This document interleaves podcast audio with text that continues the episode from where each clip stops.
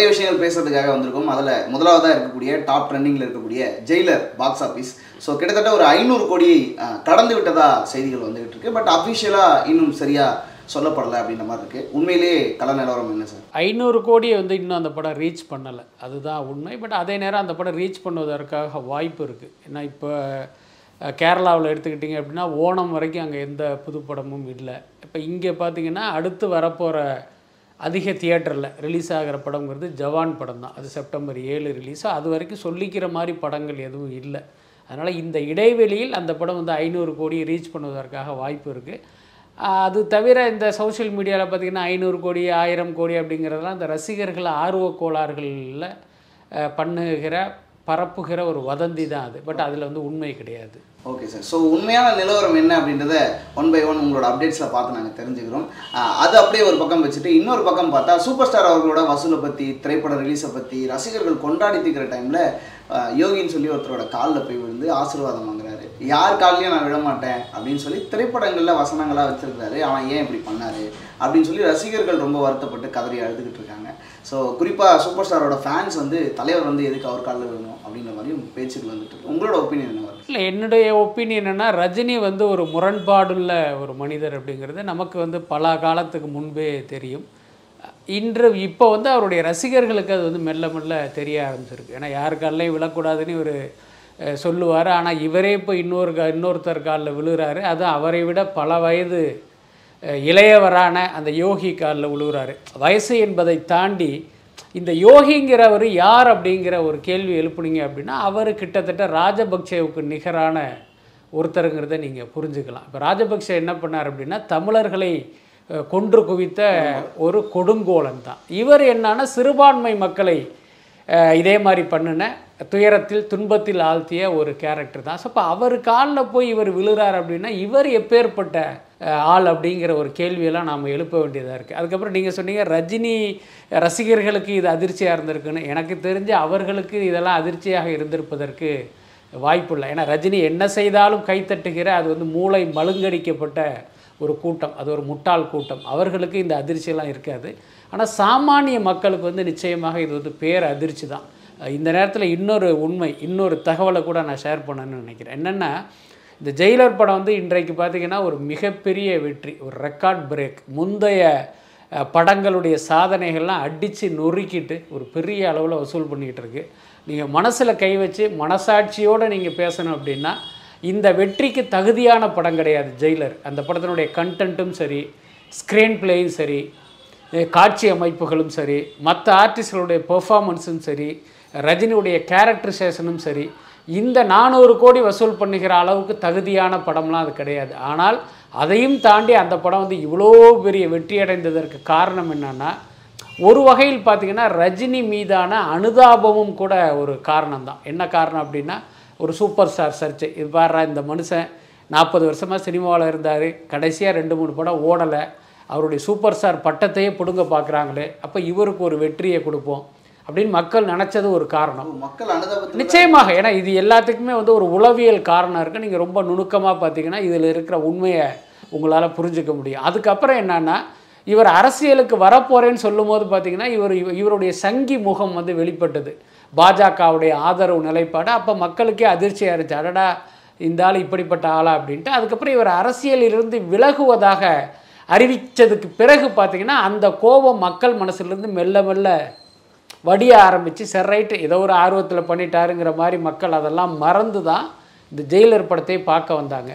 ஆனால் இதையெல்லாம் மறந்துட்டு இன்னைக்கு ரஜினிகாந்த் என்னன்னா அந்த ஜெயிலர் படத்தை தூக்கிட்டு யோகி கிட்ட ஸ்க்ரீன் பண்ணுறதுக்காக போகிறதுங்கிறதுலாம் உண்மையில் மன்னிக்க முடியாத செயல். இன்னும் சொல்கிறேன் இந்த விஷயத்தை ஜெயிலர் ரிலீஸுக்கு முன்பு ரஜினிகாந்த் யோகி ஆதித்யராம் அவர் பேர் என்ன யோகியை போய் பார்த்துருந்தாருன்னா நிச்சயமாக ஜெயிலர் படமே வெற்றி பெற்றிருக்காது. அதுதான் உண்மையான விஷயம். ஸோ அப்போ மக்கள் கொடுக்கக்கூடிய மக்கள் கொண்டாடக்கூடிய ஒரு நபர் செய்யக்கூடிய சின்ன சின்ன பிரச்சனைகள் ஏதோ ஒரு விதத்தில் தப்பா முடியும். இது சின்ன பிரச்சனையெல்லாம் கிடையாது. இதெல்லாம் ஒரு மிகப்பெரிய பிரச்சனை. என்னன்னு கேளுங்க. ரெண்டாயிரத்தி இருபத்தி நாலு மக்களவை தேர்தல் வரப்போகுது. இந்திய வாக்காளர்கள் சாமானிய மக்கள் பாஜகவை இந்த நாட்டை விட்டே விரட்டணுங்கிற மனநிலைக்கு வந்துட்டாங்க. உங்களுக்கு தெரியும். டைம்ஸ்னோ உட்பட பல தொலைக்காட்சிகள் நடத்துகிற அந்த கருத்து கணிப்புகளில் வரப்போகிற தேர்தலில் பாஜக மிகப்பெரிய தோல்வி அடைய போகுது அப்படிங்கிற மாதிரியான ரிசல்ட்டுகள்லாம் வந்துக்கிட்டு இருக்குது மக்களுடைய மனநிலையும் கிட்டத்தட்ட அதை நோக்கி தான் போயிட்டுருக்கு கிட்டத்தட்ட அப்படி தான் இருக்காங்க. இந்த நேரத்தில் ரஜினிகாந்த் என்கிற ஒரு நபர் மக்கள் ஆதரவு பெற்ற ஒரு நடிகர் பாஜகவுடைய முகங்களில் ஒருவராக இருக்கும் அந்த யோகியுடைய காலில் போய் விழுறார் அப்படின்னா அப்போ ரஜினி ரசிகனுடைய மனநிலை எப்படி இருக்கும்? அப்போ நம்ம தலைவரே போய் இவர் காலில் விழுகிறார் அப்படின்னா இவர் வந்து ஒரு நல்லவர். இவர் சார்ந்த பாஜக கட்சி வந்து ஒரு நல்ல கட்சி தான் அப்போ இந்த தேர்தலில் இந்த கட்சிக்கு தான் நாம் ஓட்டு போடணும் அப்படிங்கிற ஒரு கருத்தை உருவாக்குகிற ஒரு செயல். ரஜினிகாந்தெல்லாம் இதை தற்செயலாகலாம் போய் விழலை அவரெல்லாம் ரொம்ப திட்டமிட்டு தான் இந்த காரியத்தையே பண்ணுறாரு நீங்கள் யோசிச்சு பாருங்க நீங்கள் இமயமலைக்கு போகிறேன்னு போனவர் வழக்கமாக என்ன பண்ணுவார்னா இமயமலையில் அவருடைய இதை முடிச்சுட்டு நேராக கிளம்பி இங்கே வந்துடுவார் ஆனால் அங்கேருந்து பார்த்தீங்கன்னா போய் வந்து சிபி ராதாகிருஷ்ணனை போய் பார்க்குறாரு. அதுக்கடுத்து யோகியை போய் பார்க்குறாரு. அது ஒரு பெரிய கான்ட்ரவர்சியாக மாறக்கூடாதுங்கிறதுனால அகிலேஷ் யாதவ் போய் பார்க்குறாரு. நான் என்ன கேட்குறேன் நீங்கள் சிபி ராதாகிருஷ்ணன் போய் பார்த்துறீங்க அங்கேருந்து ஒரு மணி நேரம் ட்ராவல் தானே மணிப்பூர் போய் பார்த்துருக்கலாமே. என்ன? அதுக்கப்புறம் பார்த்தீங்கன்னா ஆனந்தி பெண்ணை போய் பார்க்குறாரு. ஸோ இவருடைய பயணம் எல்லாமே பார்த்திங்கன்னா அந்த பாஜக ஓரியன்டாகவே இருக்குது ஸோ இது எல்லாமே வரப்போகிற தேர்தலுக்கு இவர் எடுக்க போகிற நிலைப்பாடு குறித்த ஒரு ட்ரெய்லர் தான் அது. ஸோ அதனால் ரஜினி செஞ்சது வந்து ஒரு மிகப்பெரிய தவறு. ஸோ இப்படி ஒரு விஷயம் இருக்கும்போது இன்னொரு புறம் நீங்கள் அரசியல் பற்றி முழுமையான சில விளக்கங்கள் கொடுத்ததுனால as a ஜேர்னலிஸ்டாக இந்த கேள்வியும் வச்சிடலாம் அப்படின்னு இருக்கேன். நீட்டுக்கு இருக்கக்கூடிய பிரச்சனைக்கு தீர்வாக ஒரு விஷயம் பண்ணணும் அப்படின்னு சொல்லி உண்ணாவிரத போராட்டம் நேற்று நடந்துச்சு. அமைச்சர் உதயநிதி ஸ்டாலின் அவர்கள் பண்ணியிருந்தாரு. அதை பார்க்கும்பொழுது உங்களுக்கு என்ன தோணுச்சு? அதான் திமுக வழக்கமாக நடத்துகிற நாடகங்களில் அதுவும் ஒன்று. அதுதான் நம்ம சுருக்கமாக சொல்லணும் அப்படின்னா என்னென்னா இந்த நீட்டு இங்கே வருவதற்கு காரணமே பார்த்தீங்கன்னா காங்கிரஸ் தான். அப்போ காங்கிரஸுடைய கூட்டணி கட்சியாக இருந்த திமுகவும் அதற்கு உடன்பட்டு தான் அந்த நீட்டே உள்ளே வந்தது. அதுக்கப்புறம் அந்த நீட்டு வந்து பாஜக ஆட்சியில் பார்த்தீங்கன்னா ஒரு காம்ப்ளிகேட்டடான ஒரு சுச்சுவேஷனில் கொண்டு போய் விட்டாங்க. ஸோ இப்போ அடிப்படையிலே இவர்களெல்லாம் தான் அதனுடைய காரண கருத்தாக்கள். இன்றைக்கி பார்த்தீங்கன்னா நிறைய மாணவர்களுடைய உயிர் பலி தொடரும் போது பார்த்திங்கன்னா இவங்க அதற்கு எதிரான நிலைப்பாடு எடுக்கிறாங்க. அதுக்கப்புறம் இவங்க தேர்தல் பிரச்சாரத்தில் என்ன சொன்னாங்க? நாங்கள் ஆட்சிக்கு வந்தால் முதல் கையெழுத்தே நாங்கள் வந்து நீட்டு ரத்து அப்படிங்கிறது தான்.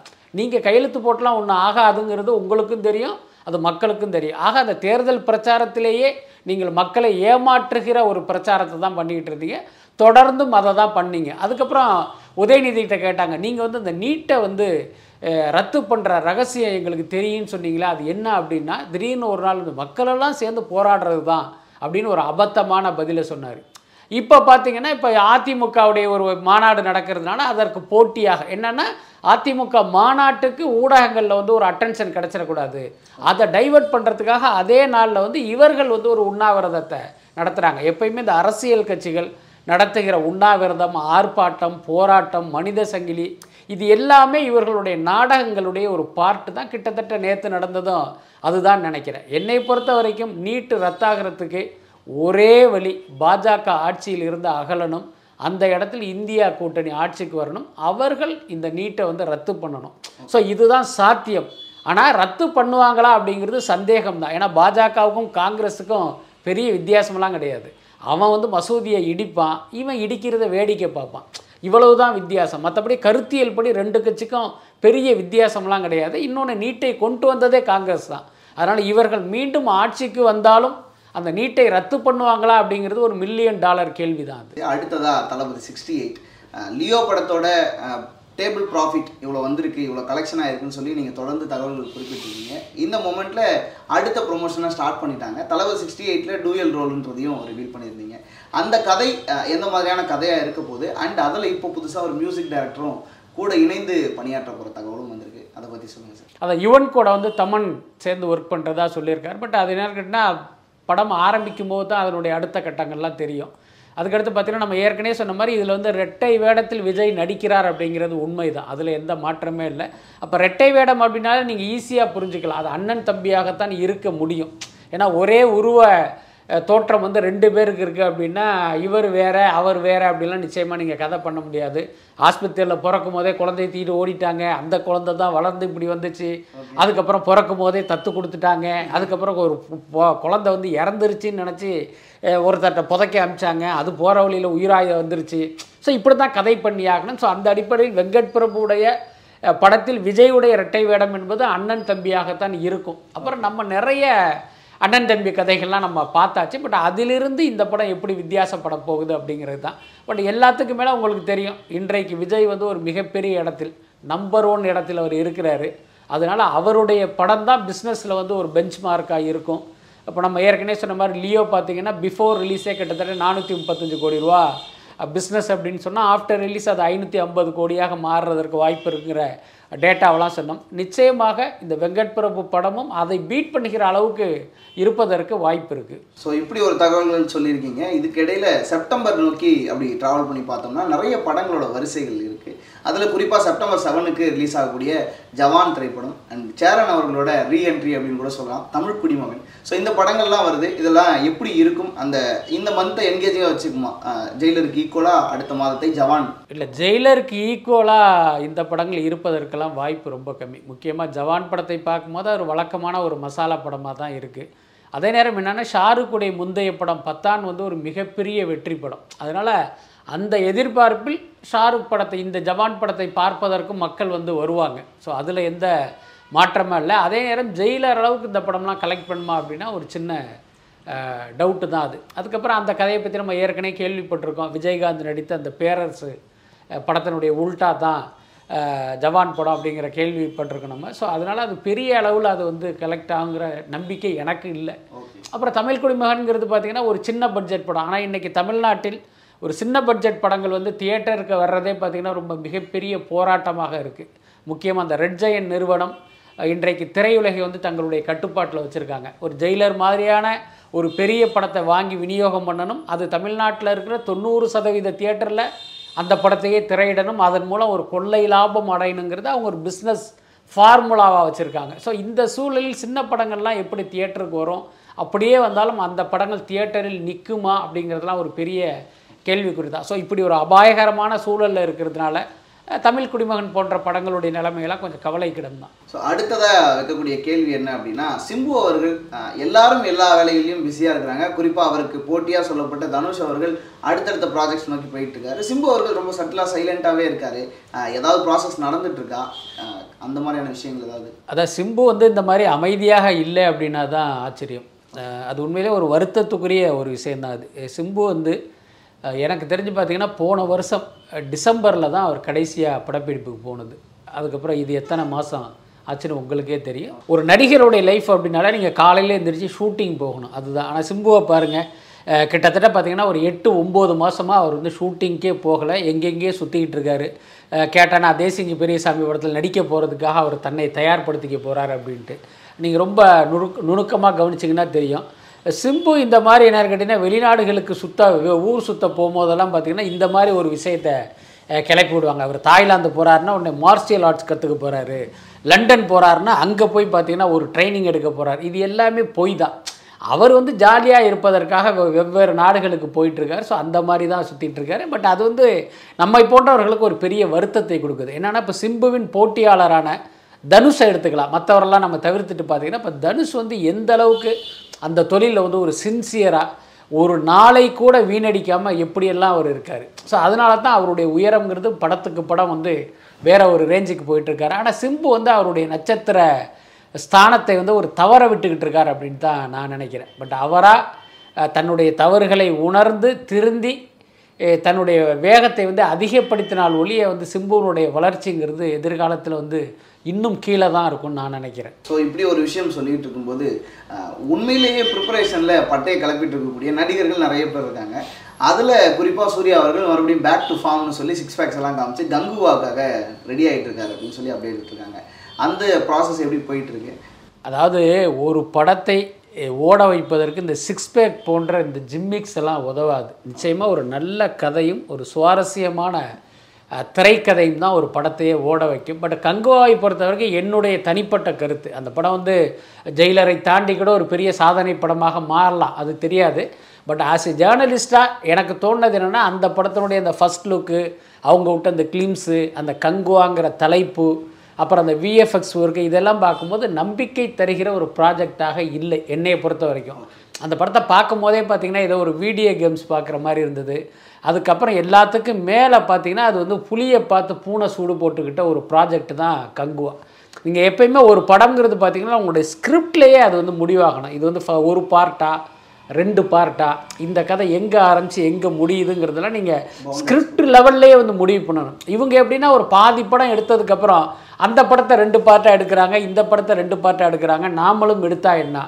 அப்படின்ட்டு பார்த்தீங்கன்னா அதுக்கப்புறம் வந்து இந்த கதையில் மாற்றம் பண்ணி அப்படியே எக்ஸ்பாண்ட் பண்ண படம் தான் கங்குவா. முதல்ல பார்த்தீங்கன்னா இந்த படத்தில் லைவ் போர்ஷன் நிறைய இருக்கும். ஒரு செவன்ட்டி பர்சன்ட் அதில் ஒரு தேர்ட்டி பர்சன்ட் தான் அந்த ஹிஸ்டாரிக்கல் போர்ஷன் அப்படி தான் அந்த கதையை வந்து பிளான் பண்ணாங்க.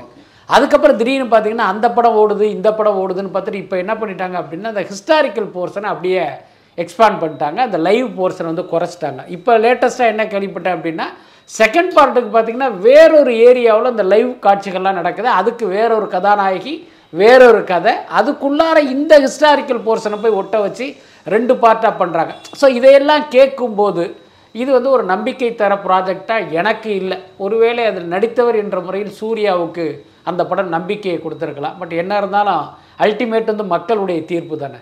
ஓகே சார் அல்டிமேட்னு சொன்ன உடனே அஜித் சார் தான் ஞாபகம் வர்றாரு. ஸோ அந்த கேள்வி தான் அடுத்த கேள்வி. ஃபைனல் ஆயிடுச்சா? செப்டம்பரா? என்ன? தெரியல. இந்த கேள்வியை நீங்கள் அஜித் கிட்ட தான் கேட்கணும். ஏன்னா அஜித்தை பற்றி மற்றவர்கள் சொல்கிற எந்த தகவலுமே பார்த்தீங்கன்னா அது வந்து ஒரு உறுதியான தகவலாக இருக்க முடியாது.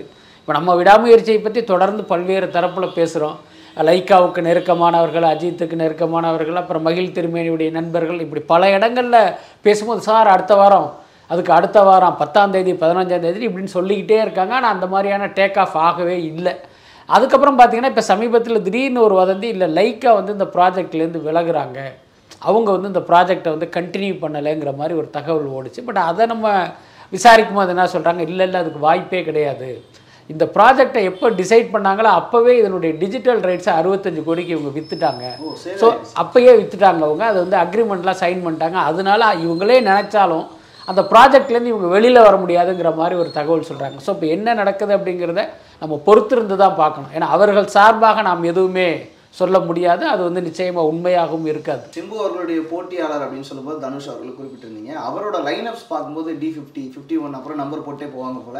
அந்த மாதிரியான ப்ராஜெக்ட்ஸ் எல்லாமே பண்ணிட்டு இருக்காரு. இப்போ திரும்பவும் கேப்டன் மில்லர் முடிச்ச பிறகு அந்த படம் ரிலீஸே ஆகலை. அதோட ரிசல்ட் என்னன்றதை பார்க்கவும் இல்லை. ஸோ அதுக்குள்ளேயே மறுபடியும் அருண் மாதேசன் அவர்கள் கூட ஒண்டர் பார் ஃபிலிம்ஸ் இன்னொரு படம் பண்ண போகுது தனுஷ் அவர்கள் தான் அவர் நடிக்க போறாருன்ற தகவலும் இல்லை எந்த மாதிரியான ஒரு அபரிமிதமான நம்பிக்கையை வச்சிருக்கிறாரு. அதன் காரணம் என்னன்னு நீங்க நினைக்கிறீங்க? இல்லை ஆக்சுவலி அந்த இயக்குனர் மீது தனுஷுக்கு ஏற்பட்ட நம்பிக்கை தான் ஒரு அடிப்படையான காரணமாக இருக்குது ஏன்னா இப்போ என்ன தான் நீங்கள் கதை சொல்லி அவரை இம்ப்ரெஸ் பண்ணாலும் அந்த டைரக்டரோட ஒர்க் பண்ணும்போது அவரை நினச்ச மாதிரி இல்லை ரொம்ப டார்ச்சர் கொடுக்குறாரு. படத்தை அவர் பாட்டுக்கு எடுத்து தள்ளிக்கிட்டு இருக்காரு. என்ன அப்படின்லாம் அவருக்கு தோண ஆரம்பிச்சிருச்சுன்னா ஐயையே இந்த டைரக்டர் வேண்டாம்ப்பா இவர் இந்த படத்தோட முடித்து தலைமொழிகிடுவோம் அப்படின்னு தான் எல்லாருக்குமே தோணும். ஆனால் தனுஷுக்கு எல்லாவற்றையும் தாண்டி அவர் கூட இன்னொரு படம் பண்ணணும் அப்படின்னு தோணுது அப்படின்னா இப்போ அந்த டேரக்டருடைய ஒர்க்கிங் ஸ்டைல் வந்து இவருக்கு பிடிச்சிருக்கும் அப்படின்னு தான் எனக்கு தோணுது. அதுக்கப்புறம் என்னன்னா அந்த கேப்டன் மில்லர் படத்தை இவங்க போட்டு பார்த்துருப்பாங்க. எப்பயுமே இந்த ஷூட் முடிச்ச உடனே இப்போலாம் தெரியுமில்ல முன்னையெல்லாம் மொத்தமாக படப்பிடிப்பை முடிச்சுட்டு தான் போஸ்ட் ப்ரொடக்ஷனுக்கே போவாங்க. இப்போ காலம் மாறி ஒரு பக்கம் ஷூட்டிங் நடந்துகிட்டு இருக்கும் ஷூட்டிங் ஸ்பாட்டில் உட்காந்து எடிட் பண்ணுவாங்க. அப்புறம் அந்த ஷெட்யூல் முடிஞ்சதுக்கப்புறம் எடிட் பண்ணி பார்ப்பாங்க. ஸோ இந்த மாதிரி பார்க்கும்போது அடடா இவருடைய மேக்கிங்லாம் பிரமாதமாக இருக்குது அப்படின்னு தனுஷுக்கு வந்து ஒரு நம்பிக்கை வந்திருக்கலாம். எல்லாத்துக்கும் மேலே ஒரு சம்பவம் நடந்தது. அதை வேணால் இங்கே சொல்லலாம். ஆக்சுவலி கேப்டன் மில்லர் தொடங்குவதற்கு முன்பே தனுஷ் வந்து இவர் கூட இன்னொரு படம் பண்ணணுங்கிற முடிவை வந்து எடுத்துட்டார். நாங்கள் கூட வலைபேச்சில் வந்து நீங்கள் பார்த்தீங்கன்னா ஒரு ஆறு ஏழு மாதத்துக்கு முன்னையே சொன்னோம். அந்த படத்தையும் சத்யஜோதி ஃபிலிம்ஸே தயாரிப்பதற்கு வாய்ப்பு இருக்குது அப்படின்னு சொன்னோம். என்னுடைய கணிப்பு என்னன்னு கேட்டிங்கன்னா அந்த ப்ராஜெக்டை தான் இப்போ உண்டர் பார் தயாரிக்கிறாங்க. சத்யஜோதி ஏன் பேக் அவுட் ஆனாங்க அப்படின்னா இந்த கேப்டன் மில்லர் படப்பிடிப்பை வந்து அவங்க திட்டமிட்டதை விட இந்த டே- இயக்குனர் வந்து கொஞ்சம் எக்ஸ்டெண்ட் பண்ணிட்டாரு. பட்ஜெட் கொஞ்சம் எக்ஸஸ் ஆயிடுச்சு. ஸோ அதனால இந்த டைரக்டர் வேணான்னு அந்த ப்ரொடக்ஷன் ஹவுஸ் முடிவு பண்ணிட்டாங்க. ஆனால் தனுஷுக்கு என்னன்னு கேட்டிங்கன்னா இவருடைய ஒர்க்கிங் ஸ்டைல் பிடிச்சி இவர் சொன்ன அந்த லைன் பிடிச்சி தன்னுடைய நிறுவனத்திலே இந்த படத்தை பண்ணலாம் அப்படிங்கிற ஒரு முடிவுக்கு வந்திருக்காரு அப்படின்னு தான் நான் நினைக்கிறேன். ஸோ இதே மாதிரி ஈவனான ஒரு லைனப்ஸை உருவாக்கி வச்சிருக்கிறவர் கார்த்தி அவர்கள்.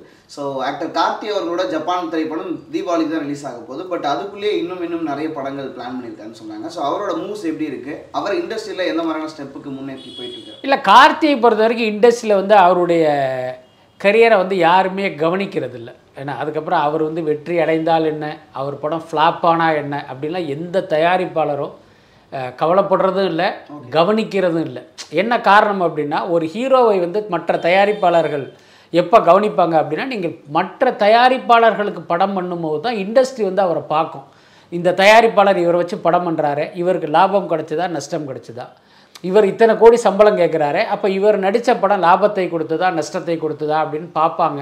எப்போன்னா இவர்கள் மற்ற தயாரிப்பாளர்களுக்கு படம் பண்ணணும். நீங்கள் கார்த்தியை பார்த்தீங்கன்னா ஆரம்பத்தில் பார்த்தீங்கன்னா ஒரு ஆயிரத்தில் ஒருவன் மாதிரி ஒரு படம் தான் அவர் வந்து வெளி தயாரிப்பாளருக்கு பண்ணார். அதுக்கப்புறம் பையா பண்ணார். அதுக்கப்புறம் தொடர்ந்து பார்த்திங்கன்னா அவர்களுடைய பேனரில் தான் படம் பண்ணிக்கிட்டே இருக்காங்க.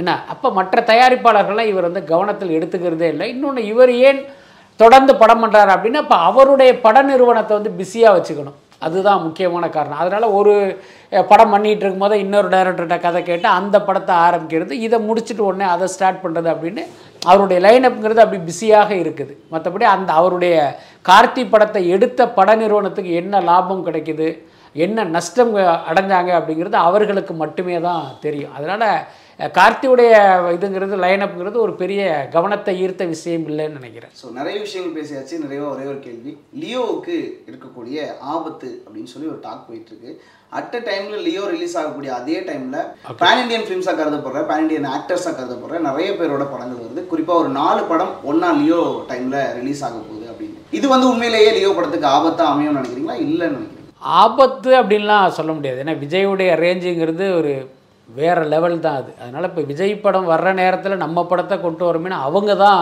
பயப்படணும். இப்போ உதாரணத்துக்கு பார்த்தீங்கன்னா மலையாளத்தில் கேரளாவில் வந்து விஜய்க்கு வந்து ஒரு மிகப்பெரிய ஃபேன் ஃபாலோயிங் இருக்குது விஜய் படம் ரிலீஸ் ஆனால் அந்த நேரடி மலையாள படங்களே வந்து ஓரமாக நிற்கிற சூழல் தான் இப்போ இருக்குது அதுதான் உண்மையும் கூட. லியோ படம் ரிலீஸ் ஆகிற அதே நாளில் பார்த்தீங்கன்னா திலீப் நடித்த ஒரு படம் வந்து ரிலீஸ் ஆக போகுது. இப்போ திலீப் படத்தை நினச்சி லியோ பயப்படுமா? லியோவை நினைத்து திலீப் படம் வந்து பயப்படுமா அப்படிங்கிறத உங்கள் யூகத்துக்கே விட்டுறேன். அப்படியே இந்த பக்கம் வந்தீங்கன்னா கர்நாடகாவில் சிவராஜ்குமார் படம் ரிலீஸ் ஆகுது. என்ன? அது அல்லாமல் பார்த்தீங்கன்னா தர்ஷனுடைய படம் ஒன்று ரிலீஸ் ஆகுது. அப்போ ரக்ஷித் செட்டியுடைய படம் ரிலீஸ் ஆகுது. மூணுமே கிட்டத்தட்ட பெரிய படம். இதில் ஒரு படத்தை ராக்லைன் வெங்கடேஷ் தயாரிக்கிறார். அவர் பார்த்தீங்கன்னா ஒரு தில்ராஜ் மாதிரியான ஒரு தயாரிப்பாளர் அவர். ஸோ அப்படி இருக்கும்போது கர்நாடகாவில் இந்த மூணு படங்கள் ரிலீஸ் ஆகுறதுனால இப்போ லியோ படம் போகும்போது அங்கே தியேட்டரோட எண்ணிக்கை குறைவதற்கு நிறைய வாய்ப்பு இருக்குது அப்புறம் பார்த்திங்கன்னா தெலுங்குக்கு போனீங்கன்னா அன்னைக்கு பாலையா படமும் ரிலீஸ் ஆகுது ரவிதேஜா படமும் ரிலீஸ் ஆகுது. ஸோ அப்போ வந்து நிச்சயமாக லியோ படத்துக்கு வந்து கொஞ்சம் ஸ்க்ரீன்ஸ் வந்து கம்மியாக கிடைப்பதற்கு வாய்ப்பு இருக்குது ஸோ இந்த மாதிரி ஸ்க்ரீன்கள் அங்கங்கே குறைவதற்கு வாய்ப்பு இருக்குது பட் என்ன இருந்தாலும் விஜய் படத்தை பொறுத்த வரைக்கும் தமிழ்நாடு அண்ட் ஓவர்சீஸ் தான் அதுக்கு வந்து கலெக்ஷன் என்ன பணம் கொட்டுகிற ஏரியா அப்படிங்கிறது இதுதான். அங்கே வந்து ஒரு பெரிய பாதிப்பு இல்லை. அதனால் லியோவுக்கு வந்து சின்ன சேதாரம் வேணா இருக்கலாமே தவிர ஒரு பெரிய பாதிப்பு இருப்பதற்கு வாய்ப்பு இல்லை